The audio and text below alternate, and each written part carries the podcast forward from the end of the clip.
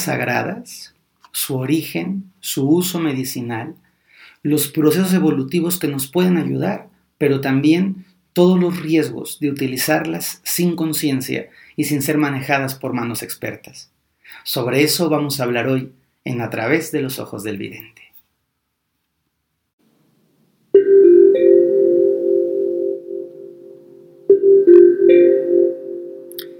Más allá del mundo visible hay un mundo extraordinario, una realidad de energía y vibración, un espacio sagrado, espiritual y mágico. A través de los ojos del vidente, te invitamos a conocer, aprender y a crecer, a descubrir un nuevo universo lleno de maravillas que están aguardando para ti. Las plantas son sagradas, todas, desde el tecito de menta hasta la manzanilla, la preciosa vaina de la vainilla que sale de las orquídeas, hasta las muy conocidas y últimamente muy populares ayahuasca, los hongos alucinógenos y el peyote. Pero el día de hoy vamos a desvelar primero su uso medicinal, después también observar su abuso, que a mí me parece algo muy delicado, y finalmente la parte espiritual, la parte sagrada, que las plantas pueden dar cuando, y anticipo el programa, cuando se hace un uso consciente, responsable por manos expertas. El problema nunca son las plantas, el problema es quién las comparte, cómo se comparten, quién las recibe, desde qué intención se reciben y el uso que se les da. Bienvenidos a este capítulo especial sobre las plantas sagradas. Me da muchísimo gusto saludarlos. Quiero que sepan que sus comentarios nos van dando un alimento y que la comunidad va creciendo y que el podcast va muy bien y les seguimos pidiendo siempre este impulso, que puedan compartir, que nos sigan, que se suscriban. Esta, esta red se va tejiendo de una manera maravillosa. Estamos súper contentos y agradecidísimos con su respuesta a toda la gente que nos escucha de tantos lugares, gente de Noruega, de Nueva Zelanda, de todo Sudamérica, mis queridos hermanos sudamericanos, muchísimas personas de habla hispana en Estados Unidos y en Canadá, gente de España, de de Francia, de Alemania, de Portugal. Es increíble cómo hoy en día podemos tejer redes tan bonitas a través de estos medios digitales. Pues vamos a entrar en materia. Primero, importantísimo, todas las plantas son sagradas. A mí me da gracia cuando es que me comí una planta sagrada. Yo también, un chayote también es sagrado. Ah, no, pero es que mi planta me hace volar. Ah, bueno, mi chayote no. Pero las plantas en sí mismas, por ser fruto de la tierra, son sagradas todas. Desde la alfalfa y el trigo hasta las muy conocidas y muy famosas plantas con usos psicotrópicos, alucinógenos y de viajes de poder. Dicho esto, voy a empezar a describirles voy a hablar sobre tres grupos de plantas sagradas conocidas eh, con un uso terapéutico, simbólico o espiritual, que son el peyote, los hongos y la ayahuasca. Este programa es importante que lo puedas escuchar y que lo puedas reescuchar porque hay una moda que a mí me preocupa muchísimo, en donde la gente piensa que ir a hacer una ceremonia es me como o me, o me tomo o bebo lo que me están dando y ya me voy a superar. Y la realidad es que no que una ceremonia es parte de un proceso, pero no puede ser todo el proceso. Que tenemos que tener una ingesta responsable, porque al final de cuentas las plantas con su gran poder pueden generar orden o desorden. Hoy les voy a platicar historias fuertes que me ha tocado ver sobre las plantas y también les voy a contar historias maravillosas. Si su pregunta fundamental es, ¿las he utilizado? Sí, señor, las he utilizado con una profunda conciencia. Llevo 22, casi 23 años haciendo trabajo espiritual y siendo maestro y en toda mi vida he consumido las plantas sagradas seis veces, yo creo siete quizá con ritual, ayuno, responsabilidad, un propósito de trabajo. Entonces, hay gente que me dice, es que yo las hago cada semana. Pues qué peligroso, compadre, porque no es saludable hacer una ingesta tan cotidiana. Tiene que haber una responsabilidad. Entonces, vamos a empezar. El peyote. El peyote es un cactus maravilloso, es como una bolita verde que tiene espinitas, que eh, se da en, zonas áridas, fundamentalmente de México. Eh, también se le llama jicuri, es, el nombre correcto de llamar al peyote en la lengua wixárika. Se tiene que ir a buscar, se tiene que ir a cazar el peyote, que es precioso. Te adentras en los desiertos con un guía, generalmente con un chamán que se llama maracame o un chamán huichol, y este, esta persona te va llevando y tienes que encontrar una conexión con el jicuri. E, es decir, los vas buscando en el entorno, los encuentras y tú y él, el, la plantita tienen que hacer un clic. Ese clic es un llamado de la planta a tu alma y un llamado o un reconocimiento de tu alma a la plantita. Luego se, toma el jicuri, se hace un proceso muy sencillo de preparación y lo puedes ingerir. Para poderlo ingerir, primero pasaste un proceso de desintoxicación, no puedes mezclar nada, ni pastillas para dormir, nada, ni alcohol, nada, ni nada. Las plantas son sagradas y de un uso y un propósito.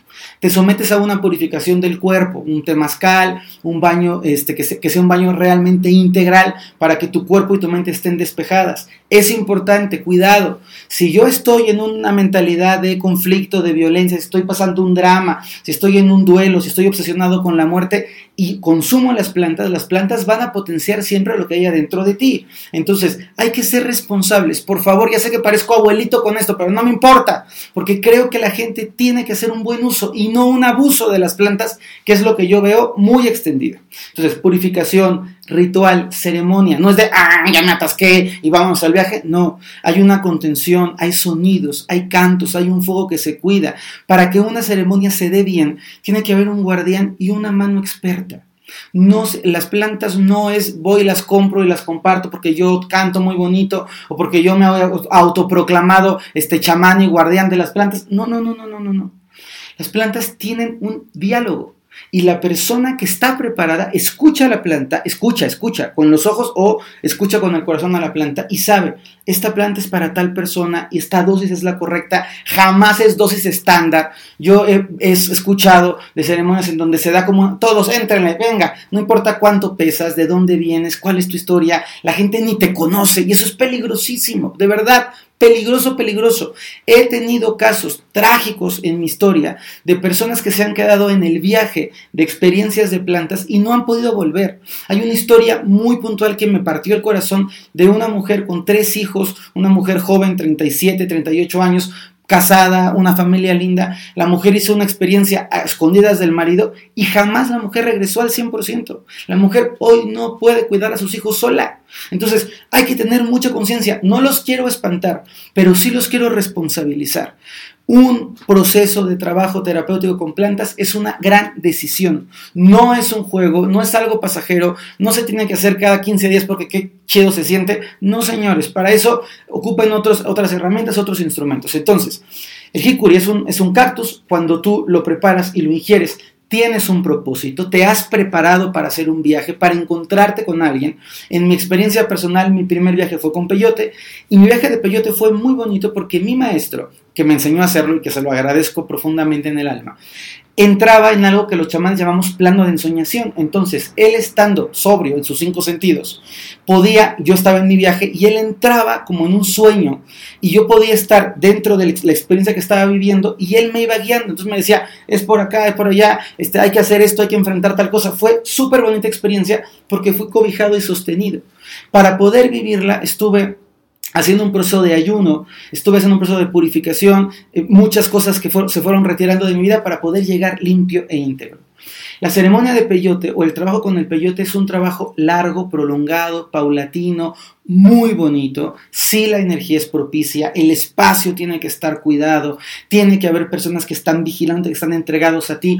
Hoy yo he escuchado ceremonias de 40 personas con alguien que cuida y digo, pero qué asco y qué horror es eso, porque no hay manera de que una persona pueda cuidar a 40 solito y luego esta persona que está cuidando a los 40 se echó dos churros de marihuana, fumó, es, es una atrocidad, ¿sí? así no va la cosa, por lo menos no desde mi visión. Respeto a quien piense diferente, muy respetable, pero yo como chamán, como un practicante de la espiritualidad, como un guardián de plantas, me parece súper irresponsable. Entonces, en la ceremonia de peyote es un viaje amoroso si estás vibrando bien, si estás vibrando mal, es un viaje espantoso, es un viaje que te va a llevar a la sombra y a la oscuridad y al infierno, porque siempre la planta va a exponenciar lo que tu espíritu está viviendo. Entonces, si tu espíritu está en caos, la planta va a exponenciar el caos. Si tu espíritu está en serenidad, la planta va a hablar de esta serenidad y te va a permitir sanar y resolver diferentes procesos. Segundo, hablando, hablando de las mismas plantas, el peyote. Tiene que ser una planta que se corta, que se extrae este cactus, se extrae a una hora del día, de una manera muy, muy sagrada o en la noche, dependiendo del tipo de experiencia que te quiere llevar a vivir un, un, maracame. Es importante que comprendamos que cuando se hace esta transición o este viaje de poder, tu cuerpo tiene que estar bien colocado, bien sostenido. Si estás reglando, si estás débil, si estás enfermo, hay que tener más atención todavía sobre el uso y el manejo de estas plantas. La plantita se vincula, eso es algo muy lindo. La plantita tiene un espíritu y entonces cuando tú la consumes de una manera respetuosa, el espíritu de la planta se va entendiendo con tu espíritu y vas haciendo un viaje de navegación. La segunda experiencia de la que les quiero contar, voy a hacerlo breve, ya sé que luego surgirán muchas preguntas y con todo el cariño nos envían sus preguntas y procuraremos responderlas generalmente en Instagram o en Facebook, que es más fácil que hacer podcast chiquitos, entonces también se pueden inscribir a la página de Facebook y de Instagram y ahí vamos compartiendo la información. El segundo grupo son los hongos. Los honguitos son una medicina muy bonita, los niños santos, que es la manera en la que nosotros les llamamos. Son, son muchos, es como si fuera una, el, peyote es un espíritu en el peyote y cada peyotito tiene su propio como pequeño espíritu. Los honguitos son una suma, son una familia de, de niños lindos, de niños sagrados. Los honguitos alucinógenos igualmente tienen que ser tomados y cortados con mucha responsabilidad, con mucha conciencia, con mucha cautela. Hay lugares especiales en donde la gente cultiva estos hongos, pero nunca va a ser lo mismo hongos a ni, ni, peyote cultivado en la ciudad de un invernadero que el peyote que está en el desierto con toda esa energía maravillosa o que el hongo que ha surgido de la humedad en San José eh, del Pacífico eh, es una maravilla porque la energía de todo el entorno está abocada a, los hongos. Sé cuando se habla de hongos que siempre surge la figura de María Sabina, gran, gran maga, gran bruja, todo el respeto a ella, hizo un manejo de los hongos, desde mi perspectiva, siempre responsable. Yo en alguna ocasión pude hablar con uno de sus descendientes y es, es algo muy lindo el sentir que su intención era medicina, era curativa. Evidentemente luego se volvió famosa y demás, de acuerdo, pero en la esencia de su trabajo vivió dedicada a, esto, a estos niños bonitos, los cuidó con todo su cariño y los compartía de una manera, desde mi perspectiva, muy amorosa. Los hongos tienen una gran variedad, hay muchos hongos alucinógenos y el hongo, y esto es algo muy chistoso, es travieso. El hongo es juguetón. El, hongo no tiene, una, no tiene palabra. Entonces, el viaje con honguitos, dependiendo igual, esto también puede ser muchas formas diferentes. Se puede hacer como una especie de té, una tintura con los hongos y bebes los hongos. Se pueden moler los hongos, se pueden masticar los hongos. A veces te, te, a, mí, me ha tocado, te dan taco de hongo y es literal la tortilla con los hongos, un preparado de otras plantas que activan el hongo y te lo comes. Hay, hay muchas vertientes y muchas maneras de trabajar con los honguitos yo les tengo un gran cariño. La mayoría de mis experiencias han sido experiencias con hongos y siempre importante, como estás tú adentro, es el reflejo que te va a dar el viaje afuera. Hay algo que quiero puntualizar mucho, el que una persona con conciencia beba alcohol y sepa qué tomar, lo disfrute y sepa dónde parar. Entonces te puedo decir, oye, yo bebo alcohol, pero tengo un criterio, tengo una base, jamás me termino perdiendo, no hago desfiguros, lo sé utilizar, sé utilizar el alcohol. Y, yo te recomiendo que no bebas porque tú no puedes. Es totalmente diferente a alguien que no sabe manejar el alcohol, que se pone borracho, que hace tonterías, que se pelea, que hace desfiguros y quiere recomendar a alguien más cómo beber. Entonces, cuando yo te estoy diciendo que he vivido experiencias, quiero que sepas que las he vivido en la más absoluta conciencia, que no, nunca las hice siendo chiquito ni en una fiesta, lo hice con responsabilidad y con atención. Los honguitos te van a permitir, dependiendo de cómo estés, sensibilizarte te van a permitir entrar en contacto con la madre naturaleza, que es para mí de lo más bonito, porque te, te, permite entender la vida que hay en la naturaleza. Te permite poder mirar una, una planta y ver su geometría sagrada. Yo he tenido experiencias lindísimas cuando de pronto en el viaje muy profundo, con, acompañado con una música especial, muy conectado, después de un proceso de trabajo para poderlo cerrar, mirar al cielo y ver las estrellas y percibir la látice y cómo se conectan unas con otras. Pero, ojo, también he visto y he presenciado gente que le da el peor viaje y entonces ven este, a sus demonios y ven sus monstruos y entonces los persiguen y es una cosa terrible, pobres de ellos, cuando el alma no está preparada para poder trabajar. El proceso de, de, los honguitos es que se puede ir activando porque tú puedes estar comiendo honguitos y luego en un ratito después volver a hacer una ingesta de honguitos y eso te va potenciando los diferentes niveles energéticos y espirituales. Siempre, siempre cuidado esto no es de, ay, yo solito. No, no, no, no, no, por favor, sé responsable. Si tu experiencia quieres que sea una experiencia espiritual, tienes que hacerla con sumo cuidado y con suma responsabilidad. Si tu experiencia es una experiencia lúdica, ya estamos hablando de otra cosa y yo no tengo nada que decir al respecto porque eso ya me parece algo que sale de mi área de competencia. Para mí son sagradas, hay que tratarlas como tal. El tercer gran bloque, la ayahuasca. La ayahuasca es una raíz. En México no hay ayahuasca, por menos no que yo conozca, se empieza a cultivar, pero es una planta endémica típica de las selvas amazónicas peruanas, brasileñas, colombianas. Está, hay una zona en donde se da muchísimo la planta.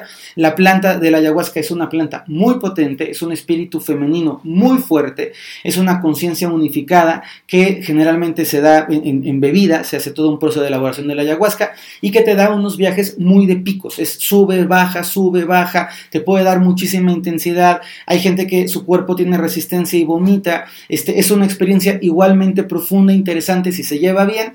Y mi única consideración que, es fundamental es las diferencias entre las plantitas son muchas.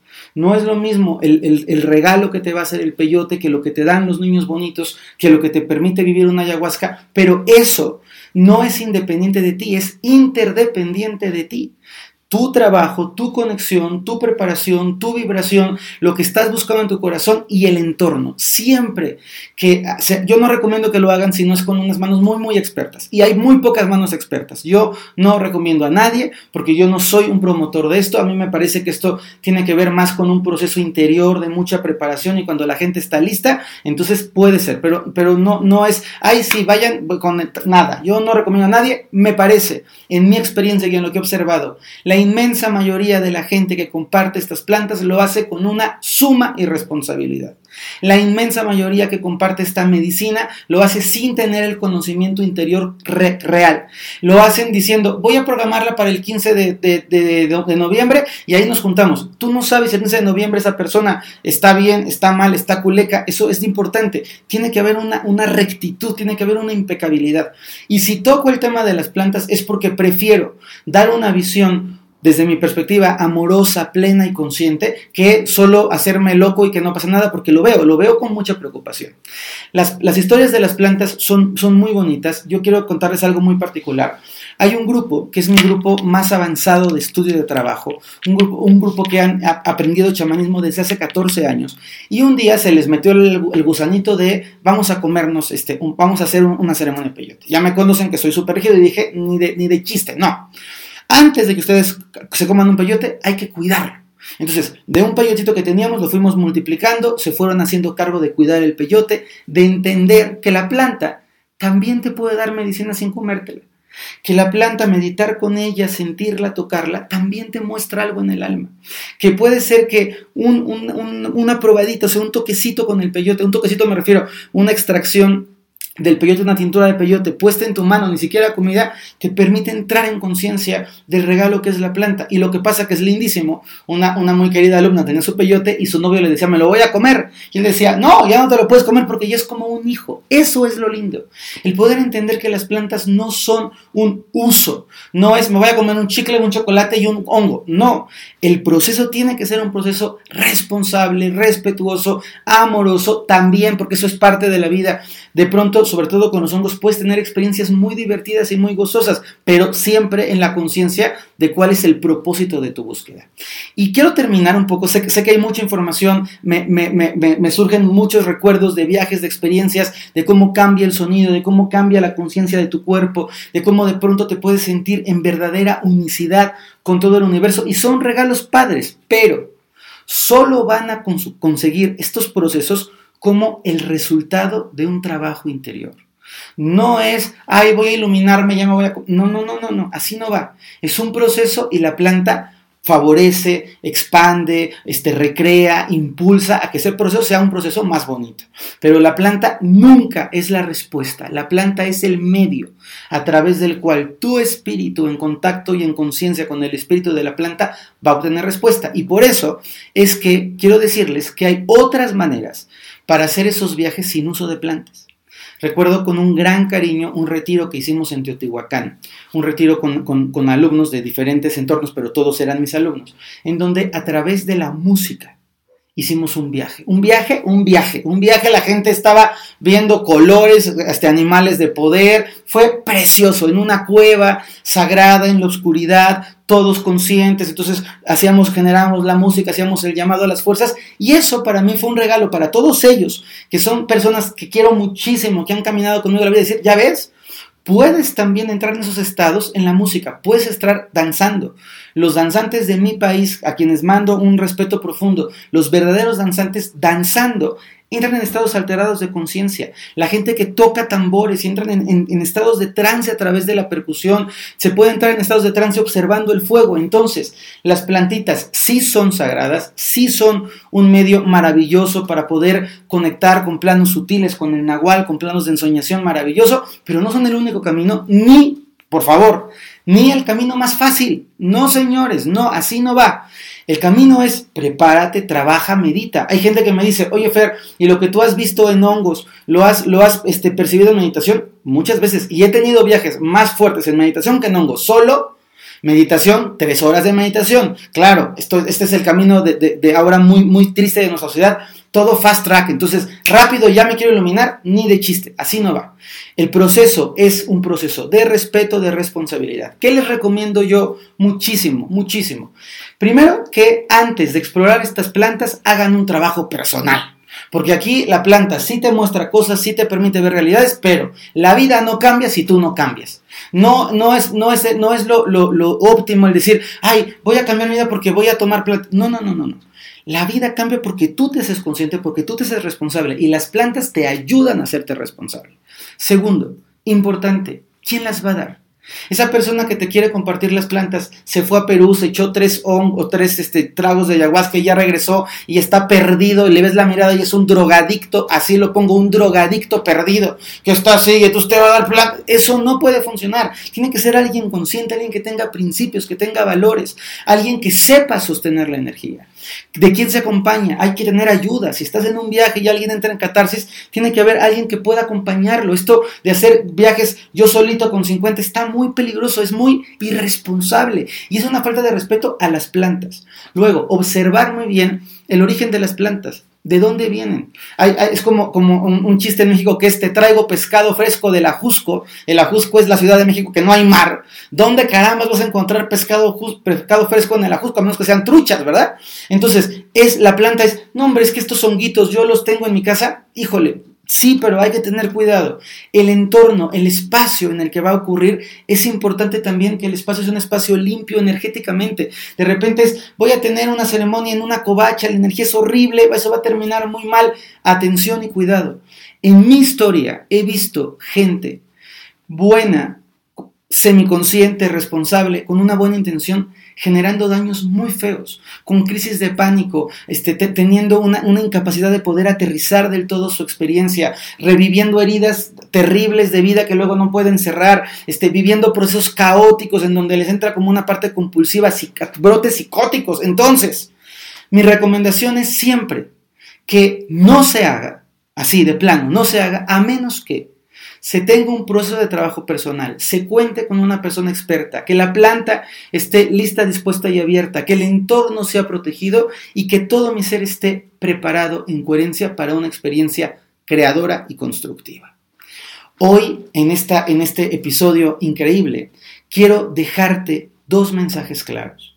¿Las plantas son sagradas? Sí. ¿Maravillosas? Sí. Pero no son el único camino para iluminarte.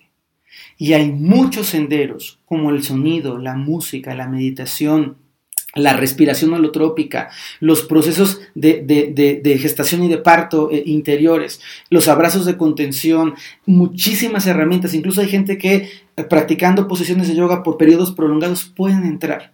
Entonces, no permitas que la planta, por más sagrada que sea, te robe la gloria de ser tú quien despierte.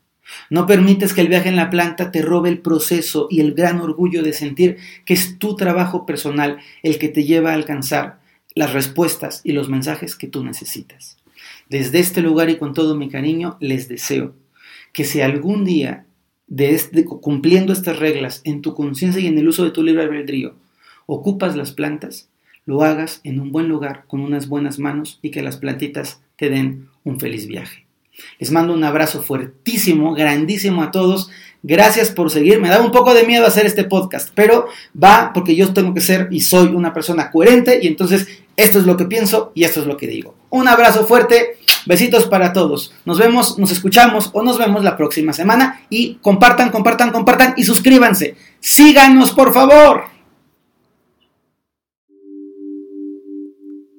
Que tu mirada se expanda y que contemples lo que te llene de más amor, lo que sea más bonito para ti.